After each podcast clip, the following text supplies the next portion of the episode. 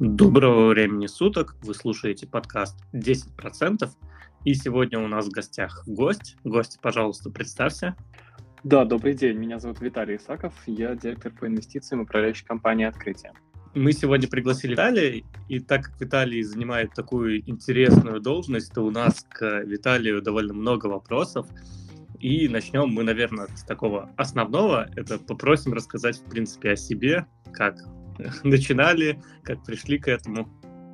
Спасибо за приглашение. Как меня зовут Виталий Исаков. Я на рынке с 2009 года в роли управляющего активами, а с 2013 года работаю в управляющей компании «Открытие», которая наряду с «Открытие брокер» является частью проекта «Открытие инвестиций». А я руковожу командой из восьми а, портфельных профессионалов, инвестиционных профессионалов, а, мы занимаемся российскими и иностранными акциями и облигациями, в том числе а, сам я лично управляю паевыми инвестиционными фондами на рынке акций.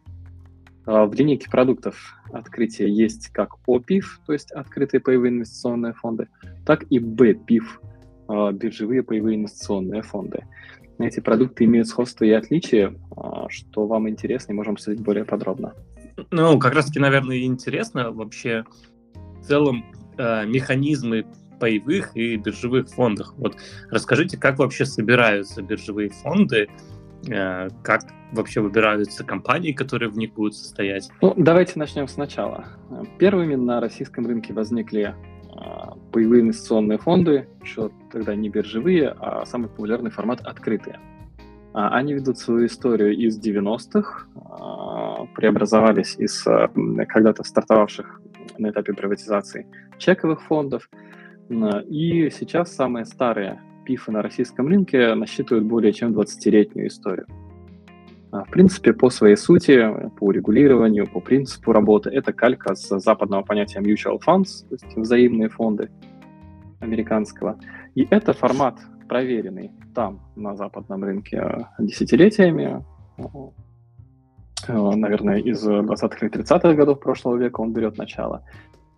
И у нас этот формат тоже себя зарекомендовал очень хорошо, а, поскольку механизм работы паевого инвестиционного фонда а, предусматривает такой очень справедливый, прозрачный и защищенный для инвестора процесс а, коллективного инвестирования. Что я имею в виду, когда говорю, что инвестор защищен? В отличие, например, от договора доверительного управления, а когда, по сути, управляющий может делать с активами что хочет, как хочет, и, в общем-то, ничто не мешает, а, давайте скажем так, недобросовестным а, участникам на самом деле делать с активами совсем не то, что они потом рисуют инвестору. Формат PIF предполагает несколько уровней контроля, которые практически исключают какое-то мошенничество, воровство, или такой сценарий, когда клиент думает, что в портфеле происходит одно, а в реальности происходит совсем другое. А, смотрите, в работе паевого инвестиционного фонда, как обычного, так и биржевого, принимает участие несколько отдельных, независимых друг от друга лицензированных участников рынка ценных бумаг. А клиент взаимодействует с управляющей компанией, которая принимает решения по портфелю, но управляющая компания активами не владеет, да, то есть они не передаются в собственности на баланс управляющей компании. Активы хранятся в отдельной компании, которая называется специализированный депозитарий. Это независимый, в данном случае от группы открытия, а также и от других управляющих компаний, участник рынка ценных бумаг, который хранит активы, это а, ценные бумаги и деньги, и э, дает разрешение на сделки и подтверждает, в том числе обязуется собственным собственным капиталом, что э, в портфеле происходит то, э, что управляющая компания транслирует в мир. Да. А, учет прав на паи ведет третье лицо, которое называется регистратор. А, и все это происходит под ежедневным надзором, контролем Центрального банка Российской Федерации, а, который является регулятором а, для всех компаний финансовой отрасли. И за всю историю этого инструмента, в принципе, не было ни одной а, плохой или некрасивой ситуации, когда бы этот механизм не сработал. Он всегда работает. А теперь, почему это интересно или может быть привлекательно а, для инвестора? по сравнению с самостоятельной работой? Ну, начнем с того, что не все а, имеют желание разбираться в рынке, да, а многие не имеют возможности. А, если клиент, например, а, готов сам сформировать диверсифицированный портфель акций и не трогать его, то, скорее всего, результат его будет хороший. Но на самом деле таких людей не очень много. Большинство новичков, когда приходят на фондовый рынок, и, конечно, а, во многом в этом виновата информационная среда, СМИ, это блогеры инфлюенсеры. Но большинство новичков, которые приходят на фондовый рынок, воспринимают его в некотором смысле как казино. Ставки, трейдинг, спекуляции, угадал, не угадал, сегодня дно или не дно, рынок начинает расти или это отскок дохлой кошки. Быть успешным спекулянтом можно, но на самом деле из тех, кто пытается, 3-5% а, только смогут в этом преуспеть.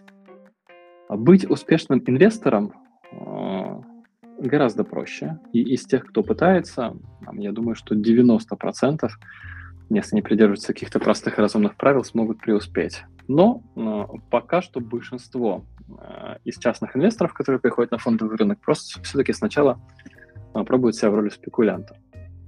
Вот пифы, они как раз помогают тем, кто хочет быть инвестором. На большинство фондов представляют собой долгосрочные стратегии инвестирования, которые, несмотря на то, что где-то в промежутке могут колебаться в стоимости, в том числе и показывать убыток, приносят долгосрочные хорошие положительные результаты.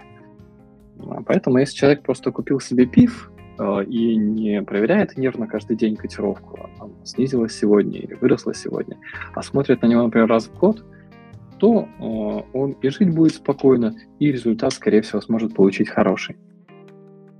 А в чем разница между OPIF и BPIF? А, формат BPIF появился на российском рынке сравнительно недавно, а, буквально 3-4 года назад. Это аналог а, такого западного явления, как ETF, то есть Exchange Traded Fund.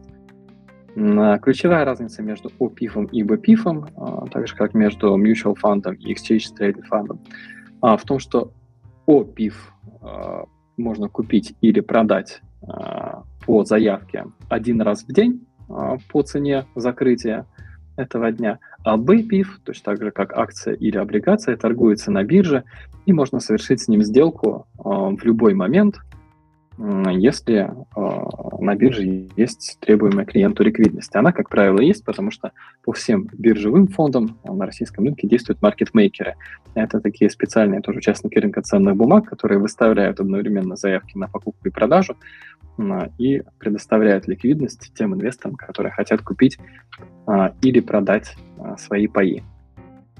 Есть преимущества и недостатки и у того, и у того формата.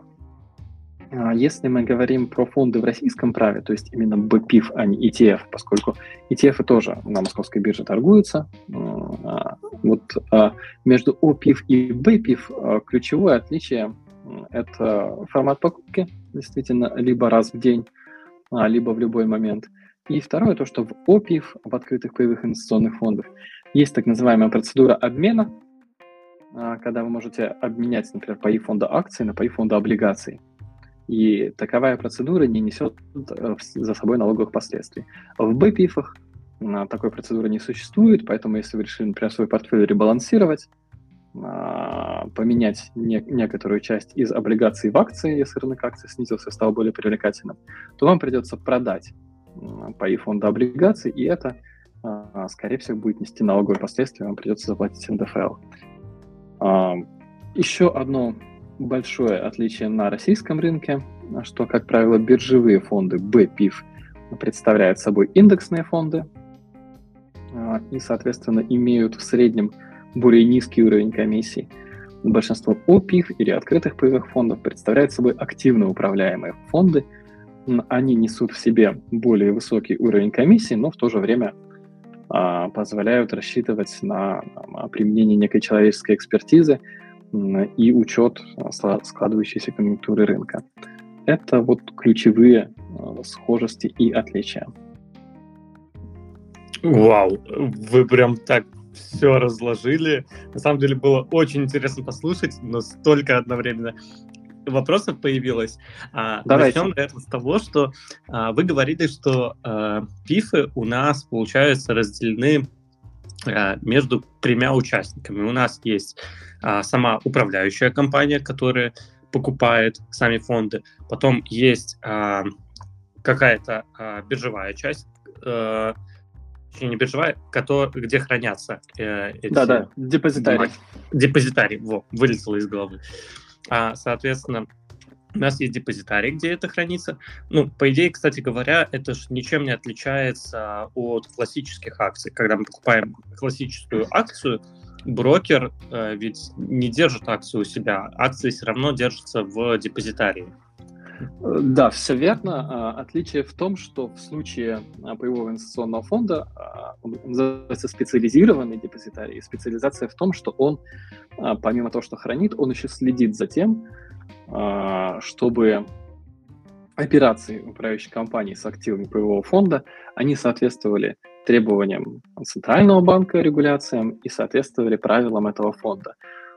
И если, например, если вы доверите свои активы какому-то нечистоплотному управляющему в доверительное управление, ничто ему не помешает эти активы тем или иным способом вывести. Поэтому, если вы выбираете формат инвестирования доверительное управление, то нужно доверять только крупным и а, устойчивым компаниям, а, которые имеют вес и позицию на рынке. Не надо доверять каким-то мелким и неизвестным компаниям, а даже если они обещают очень высокую доходность. В случае с паевым инвестиционным фондом э, специализированный депозитарий не позволит совершить, он просто не даст согласия э, какие-то сомнительные или невыгодные, э, или э, обманывающие да, инвесторов операции. А, подождите, а вот такой вопрос. Если у нас есть эти акции, пифы точнее, хранятся в депозитарии, то получается мы можем сходить в депозитарий и попросить перевести пиф к другому брокеру, если что-то случится. То есть мы а, знаем историю. Это ведь не так просто, я думаю. Не так просто, как сделать с акциями. Не, не совсем так. Клиент э, не может э, взять и попросить э, вывести ему свои пифы куда-то. Но если что-то случается с управляющей компанией, например, управляющая компания завершает свой бизнес, банкротится, ну или там а, какая угодно другая нехорошая история, то это никак не отражается на активах боевого инвестиционного фонда. На, а, там а, как раз специализированный депозитарий принимает участие в выборе новой управляющей компании. И дальше, когда поменялась у фонда управляющая компания, уже инвестор должен сам принять решение. Либо он доверяет этой новой управляющей компании и а, сохраняет свои вложения, либо он а, решает забрать свои деньги, и тогда он просто гасит свои паи и забирает. Угу. Интересно, интересная защита. Ну и опять же, третий игрок это Центробанк, который регулирует у нас, получается, сами э, паи, как создаются эти фонды и какие-то вот правила накладывает на это все. Верно я понимаю? Э, э, смотрите, у каждого фонда э, есть очень важный ключевой документ, который называется «Правила доверительного управления». И на самом деле перед тем, как вложиться в любой фонд, открытый или биржевой, инвестору не помешает ознакомиться и прочитать эти правила. А, там а, расписано очень много всего, и в части инвестиционной декларации, то, какие активы разрешены и какие запрещены, и рисков, и условий инвестирования. А, и эти правила, они могут быть разными для разных фондов, но есть некий регуляторный фреймворк, да, который Центробанк заставляет соблюдать всех, иначе он просто эти правила не зарегистрирует. Это касается и ограничений на максимальную долю одного актива, и там, требований к ликвидности э, и каких-то иных ограничений. И вот эти правила доверительного управления по инвестиционному фонду управляющая компания обязана соблюдать на ежедневной основе. А как только какое-то из правил нарушено, в тот же день это нарушение фиксирует специализированный депозитарий, это нарушение рассматривает Центральный банк, и ну, там в зависимости от того, намеренно или непреднамеренно, что произошло, то могут а, накладываться разные меры на управляющую компанию, начиная от штрафов и более серьезными мерами. Угу. Хорошо. А можете рассказать вот стандартные, э, так сказать, условия при создании пифов А, я имею в виду а, проценты, то есть обычно это какой-то там 1%, а, там полпроцента, а то и там еще меньше бывает. Вот, понятное дело, что это все создается все равно для того, чтобы зарабатывать деньги, а, но в каком объеме вообще это происходит? Такой, хотя понимаю, что немножко странный вопрос, но может найдете. Смотрите, вы говорите эм, о комиссии за управление, а, ну и иногда еще инвесторы оперируют так называемый TER, на Total Expense Ratio или уровень совокупных расходов. А, исторически, там и все очень любят на это смотреть, а, в Штатах, в принципе, являются да, самым большим рынком а, и фондовым, и вот таких вот продуктов коллективного инвестирования. Исторически в Штатах была тенденция, что эти комиссии по боевым фондам, по биржевым фондам с годами становились все ниже и ниже и ниже и ниже, ну, вплоть до того, что сейчас, на текущий момент, по многим американским ETF они могут составлять сотые доли процента, например, 0,5 доли процента. На российском рынке традиционно уровень этих комиссий был, конечно, выше, особенно если речь идет про открытые паевые инвестиционные фонды. Но надо понимать, да, что э, компания в США, которая собрала триллион долларов активов, она может себе поставить может себе позволить на этот триллион поставить комиссию низкую. А управляющие компании в России, а, которые не обладают пока таким объемом активов, они столь низкие комиссии а, ставить, конечно, не могут. Но здесь есть вопрос э, культуры инвестирования и того, как эти продукты распространяются или продаются. В США культура инвестирования среди населения, среди обычных людей, да, на она достаточно высокая. Она формировалась, опять-таки, десятилетиями, а, и там не нужно никому продавать саму идею инвестирования. Да? А каждый человек понимает, что нужно сберегать, нужно откладывать, нужно выбирать для этого некие инструменты, и поэтому человек сам идет и ищет, во что ему вложиться, кому ему довериться, взять такой продукт с низкой комиссией, либо может такой продукт с высокой комиссией, но активным управлением. В России, э, конечно, вот такого натурального спроса на продукты доверительного управления нет. Ну, или, по крайней мере, не было большую часть истории этого рынка. Поэтому, э, чтобы эти продукты как-то продавались, э, должна быть замотивированная, вот что называется sales force, да, замотивированные продавцы, а замотивированные продавцы хотят за свою работу получать комиссию. Поэтому в России традиционно уровень комиссии более высок, Сейчас, а, по мере того, как появляются биржевые фонды, по мере того, как население становится более финансово грамотным, а, выходят новые продукты а, с более низким уровнем комиссии, но по-прежнему там, в среднем выше, выше, чем у ETF в США. Это, наверное, нормальный этап становления российского рынка коллективного инвестирования. И, ну вот, э, нельзя а, некоторые клиенты говорят, да, я там не буду ничего покупать, пока у вас не будет комиссия 0,05%, как у Вангарда. Ну, дорогой мой, а, а, тогда бы у нас не было ни одной управляющей компании и ноль активов под управлением во всей России. Поэтому здесь ну, некий баланс интересов клиента и УК.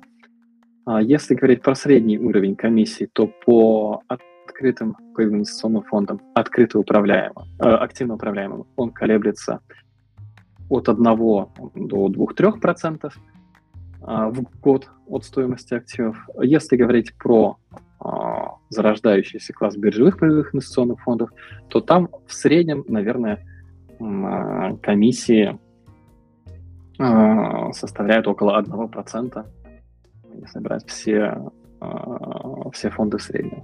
Да, это выше, чем в Америке, но это на текущем этапе развития российского рынка, это востребовано. Что мы видим в росте активов под управлением как в открытых, так и в биржевых паевых инвестиционных фондах. А, поэтому, выбирая ПИФ, да, нужно обращать внимание на комиссию. А, выбирая индексный фонд, а, безусловно, комиссия чем ниже, тем лучше. Выбирая активно управляемый фонд – ну, это для таких, для чуть более искушенных инвесторов нужно понимать, в чем заключается стратегия управления а, и оправдывает ли более высокий уровень комиссии вот эту вот стратегию, вот это активное управление, либо же нет. Вау, я на самом деле приятно прям удивлен, что вы прям поняли, что я спросил, потому что очень странный вопрос все-таки я задал, но именно то, что спросил, то, на то и ответили.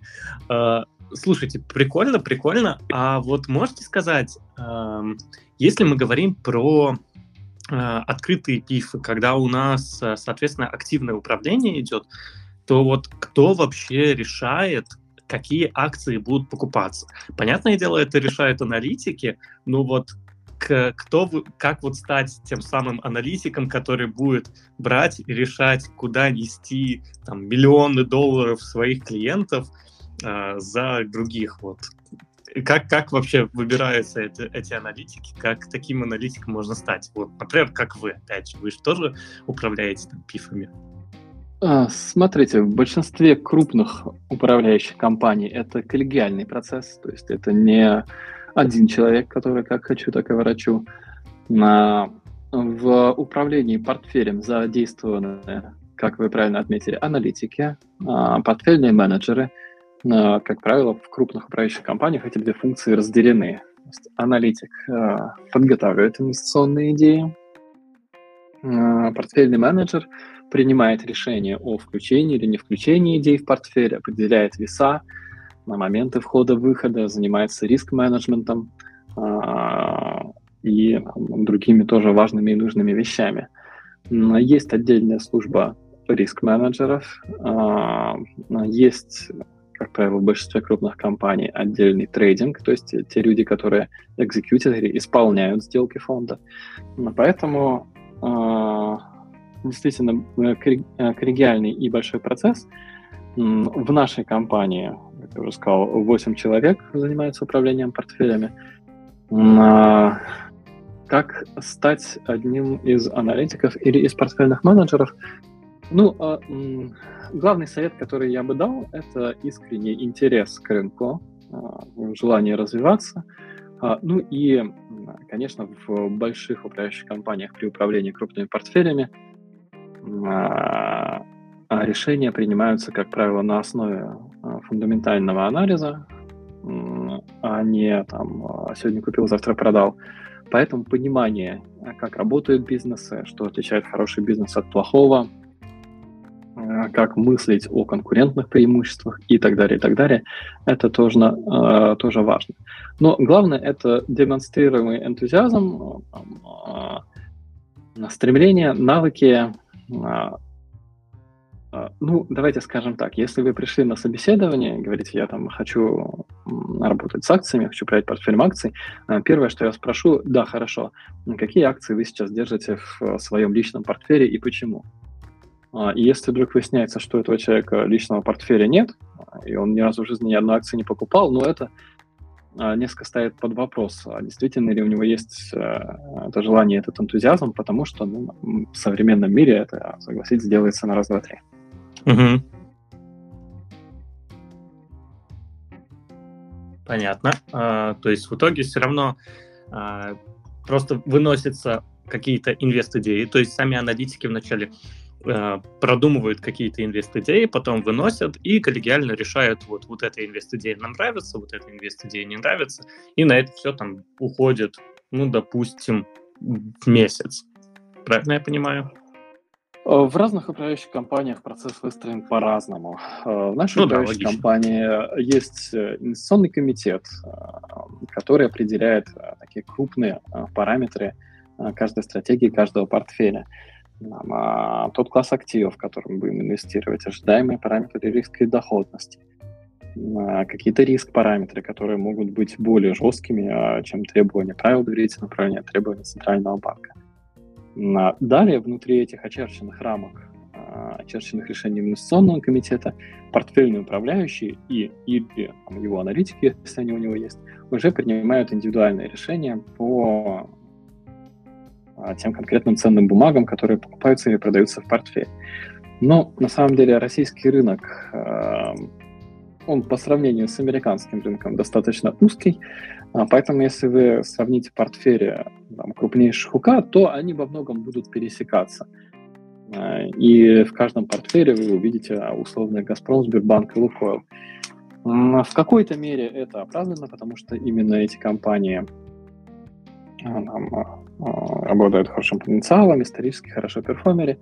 В какой-то мере это ну, может отражать некое коллективное или стадное мышление, потому что а, там, а, покупай то же, что все остальные, тогда ты точно не облажаешься. Поэтому, выбирая вот активно управляемый фонд, а, я как раз делаю то, что нужно понимать стратегию. И, наверное, переходя про рекомендации, фонды с какой-то очень экзотической стратегией или, может быть, направлены на какой-то один только сектор, начинающим инвесторам не стоит выбирать. Потому что ну, там, у ряда управляющих компаний очень широкая линейка продуктов, они могут запустить 25 фондов, но в любой момент времени какой-то один из этих 25 фондов показывает высокий результат. Это там, математическая неизбежность. Но это происходит не потому, что управляющая особо гениальным образом управляла, а потому что, потому что вот э, эта группа акций или эта отрасль, она была в фаворе. А, когда а, результаты уже настолько хороши, что их начинают маркетировать, и внимание всех клиентов на них обращать, ну, как правило, может быть уже поздновато, может быть уже а, эта отрасль как раз будет из фавора выходить. Поэтому, если переходить к практическим советам для начинающих инвесторов, выбирать надо фонды широкого рынка и начинать с них. Вот так я бы сказал. Ну, то есть это стандартные американские, наверное, ETF-фонды, или в России это тоже какие-то фонды подобные представлены?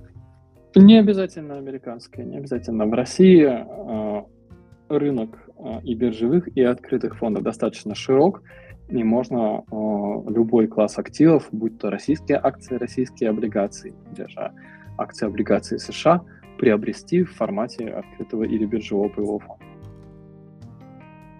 Угу. Окей, на самом деле вы уже как раз ответили на вопрос, который я хотел спросить. Это какие фонды подходят для новичков? Ну, по сути, это акции широкого рынка. Я правильно вас услышал? А, смотрите, акции или облигации – это вопрос не праздный, потому что он здесь инвестирование пересекается с личным финансовым планированием. Да? А, вы меня спрашиваете, что мне купить, я не могу вам ответить, пока не знаком с вашей ситуацией. Может быть, вам деньги нужны через полгода, вы нам на квартиру копите. Тогда я не посоветую вам никогда фонд акций, даже если я уверен а, в максимальной мере, что результат будет хороший, а, потому что на таких коротких горизонтах а, доходность акций, она волатильна, малопредсказуема, зависит от каких-то случайных факторов. Поэтому перед тем, как выбирать какой фонд или вкладываться в акции или облигации, там либо самостоятельно э, найдите какую-то информацию в интернете и подумайте, либо с помощью финансового консультанта. Нужно составить свой финансовый план, э, и хорошо составленный финансовый план, он как раз э, отвечает на вопрос, а в какие классы активов мне нужно инвестировать. Если говорить ну, там, про некого среднего инвестора, то начинать, конечно, лучше с облигаций, э, как с менее волатильного актива. А, и а, первым делом если у вас еще никаких сбережений нет, а, первым делом нужно сформировать так называемую личную финансовую подушку безопасности. Да, это а, активы, заинвестированные максимально консервативно, которые в случае возникновения непредвиденных жизненных обстоятельств могут ваши расходы на несколько месяцев покрыть. Почему это важно? Когда в дальнейшем вы перейдете и будете добавлять в свой портфель акции, ну, там, либо самостоятельно на брокерском счете, либо в виде паевых фондов, чтобы не получилось так, что а, вам резко понадобились деньги, в этот момент рынок акций в просадке, и вам приходится продавать свои акции с убытком. Нет, чтобы в такой ситуации у вас был резерв, это подушка безопасности, и вы могли а, свои долгосрочные инвестиции, коими должны являться инвестиции в рынок акций, вы могли их не трогать, а дать им действительно созреть и принести результат.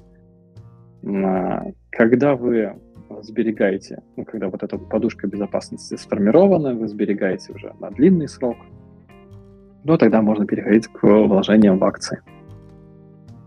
Я абсолютно с вами согласен. Я обычно рекомендую, когда говорим про подушку безопасности, я обычно рекомендую просто э, вклад в банке с возможностью снять в любое время. То есть даже не да, облигация. Это, Это просто идеальный вклад. вариант.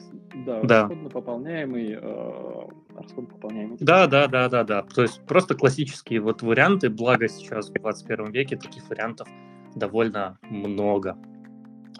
А, окей, да, а потом уже нужно посмотреть на рынок акций. Там просто ситуация такая, что многие часто не понимают, зачем нужна подушка безопасности, но э, как, как я, по крайней мере, это вижу, то в мире там раз в 10 лет происходит что-то, так сказать, неприятненькое. Вот тот же самый ковид, он опять же такой э, неприятненький сейчас для нас. И проблема в том, что вот основные проблемы, увольнения различные или еще что-то подобное, они происходят одновременно у всех. И вот компании, опять же, начинают просаживаться в цене, а, все это происходит одновременно, и вас могут уволить именно в тот момент, когда компании пошли на дно, и тогда приходится выводить деньги из акций в убыток, то есть фиксировать тот самый убыток. Поэтому, конечно, нужно иметь подушку безопасности, чтобы в таких случаях можно было пересидеть, найти новый источник дохода, то есть там, новую работу в каких-то случаях. Это, конечно, обязательно нужно. А, окей у нас тут есть немного такой практический вопрос.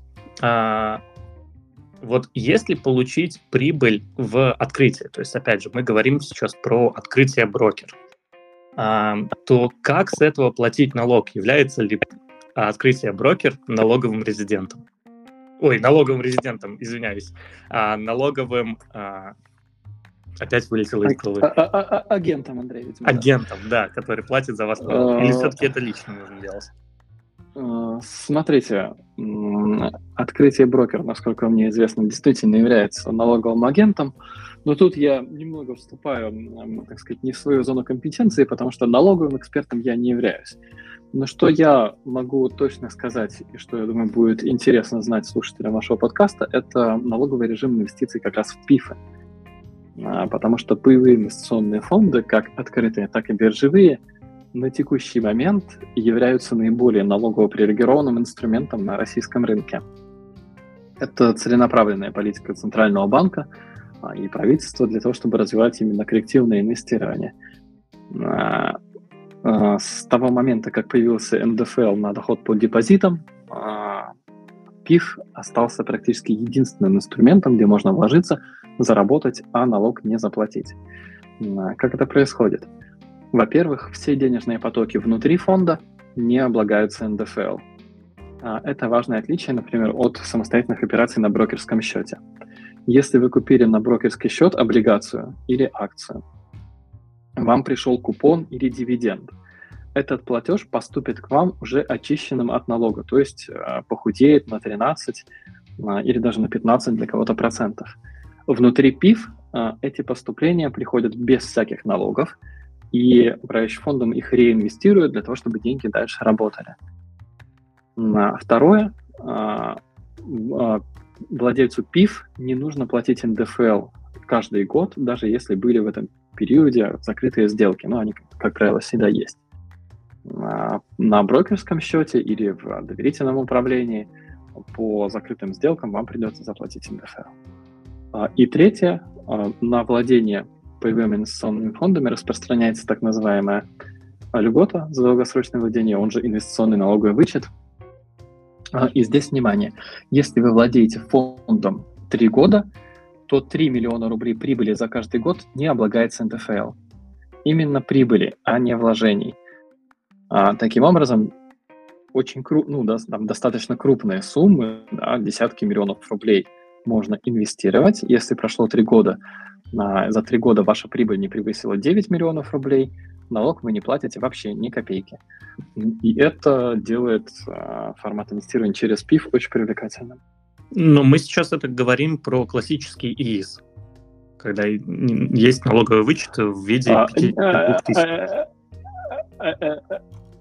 Это разные, это разные вещи. Это разные льготы. Да, есть ИИС, а, и это отдельная история.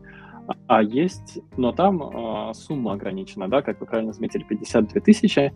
Uh-huh. Это круто, но не так круто, а, как миллион триста пятьдесят, да, который можно сэкономить за три года получив более 9 миллионов рублей прибыли. Здесь даже там, состоятельные люди, а клиенты частного банковского обслуживания задумываются и, и пользуются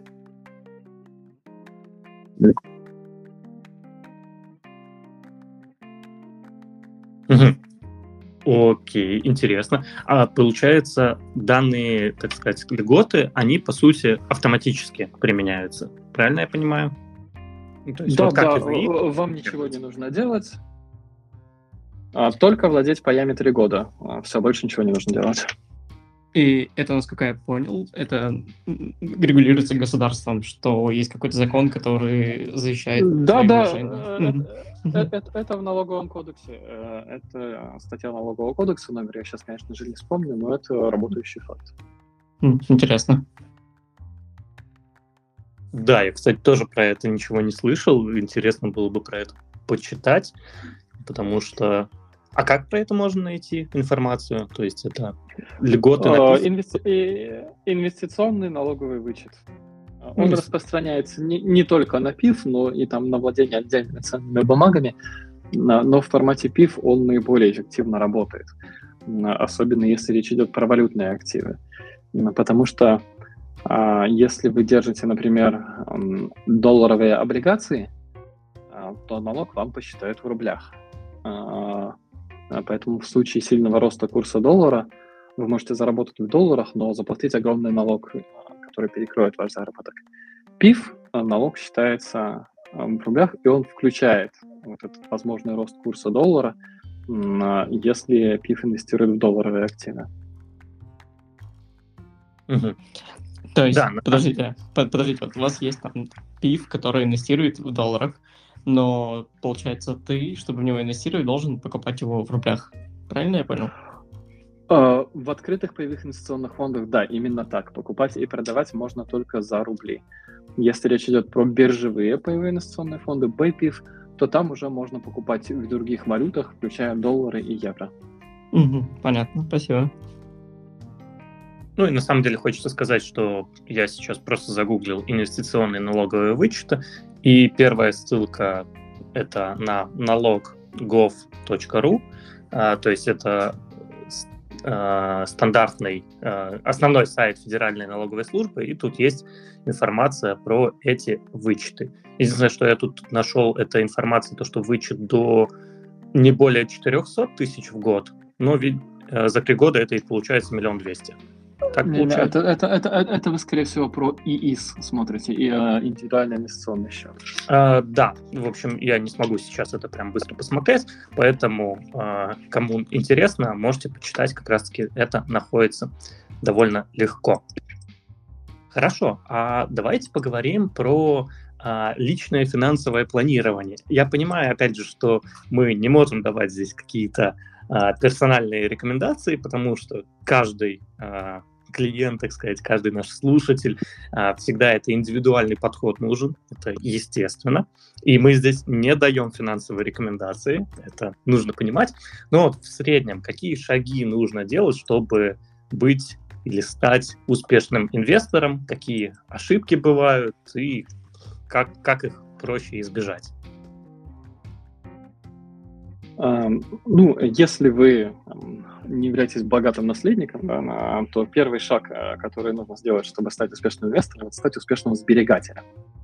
А, потому что источник средств для инвестирования должен быть, и для большинства людей это а, те средства, которые они могут откладывать э, со своих ежемесячных доходов, зарплаты.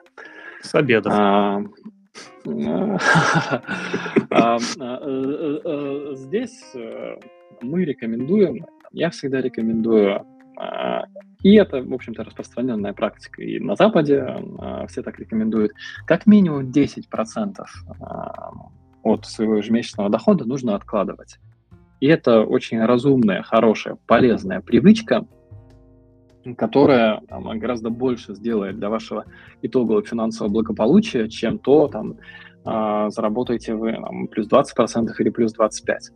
Ну, опять-таки, речь идет про ту ситуацию, когда у вас нет уже имеющегося огромного капитала, а, а про вот, некого обычного человека, про средний класс, про профессионала, который работает, у него базовые потребности закрыты, и необходимо задуматься о будущем.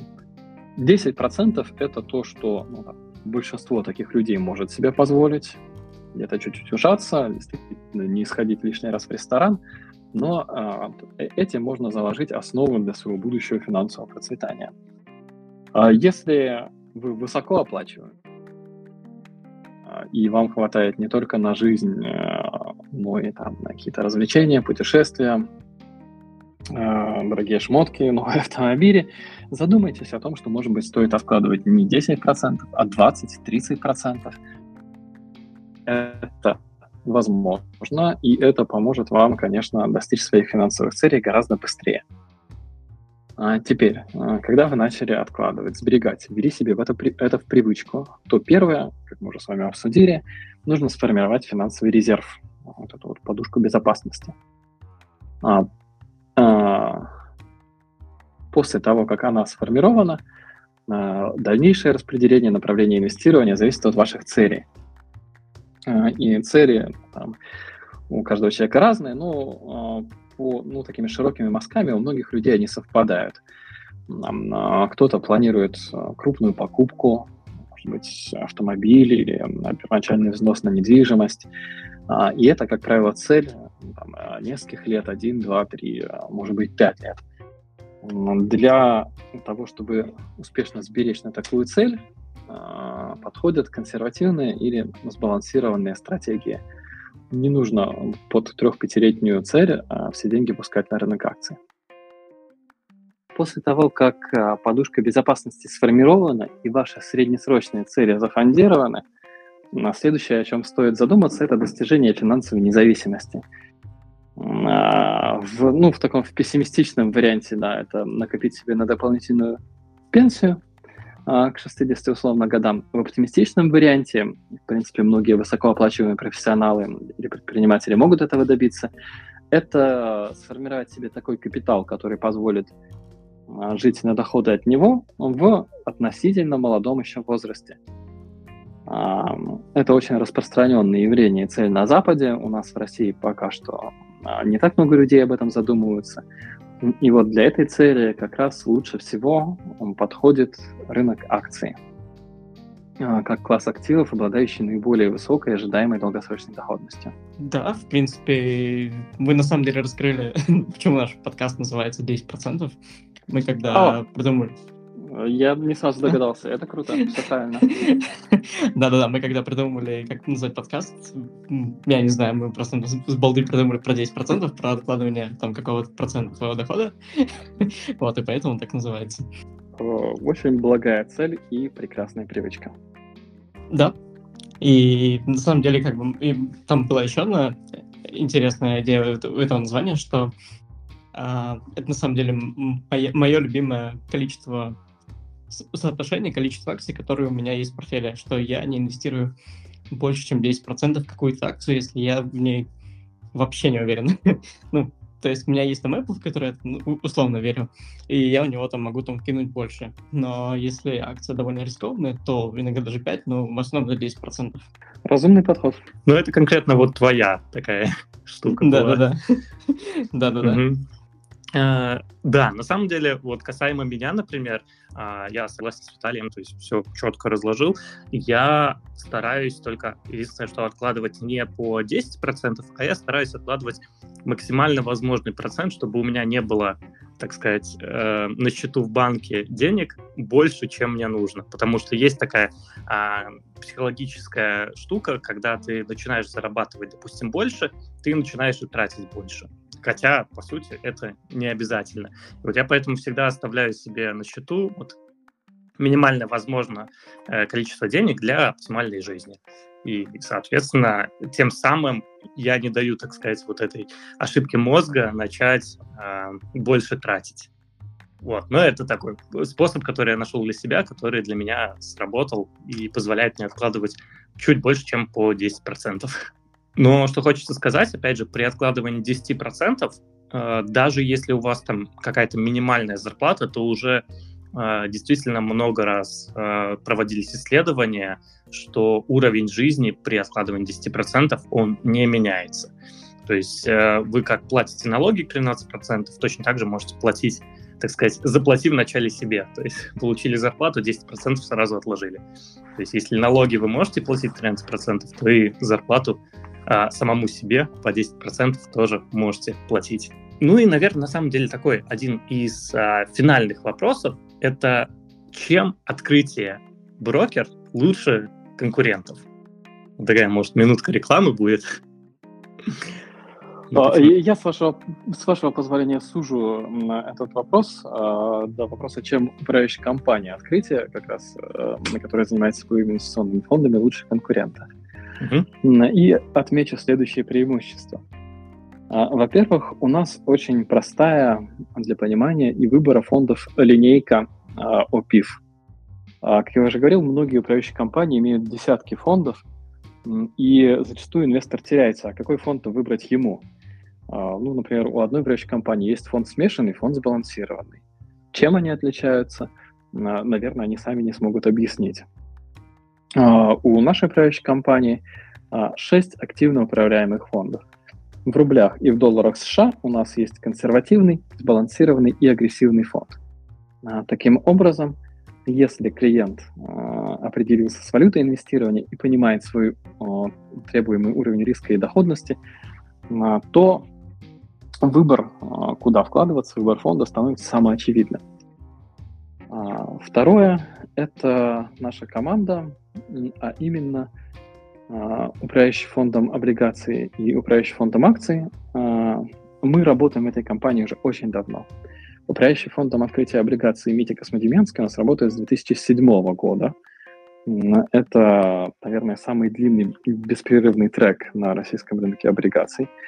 А, я управляю фондом открытия акций 2013 года, а тоже, в принципе, уже длительный трек, и это реальные результаты, которые можно подсмотреть, и это уверенность для клиента, что то, что ему продают, это то, что было и тогда, и тогда, и тогда, а не то, что стратегия фонда меняется 10 раз на дню.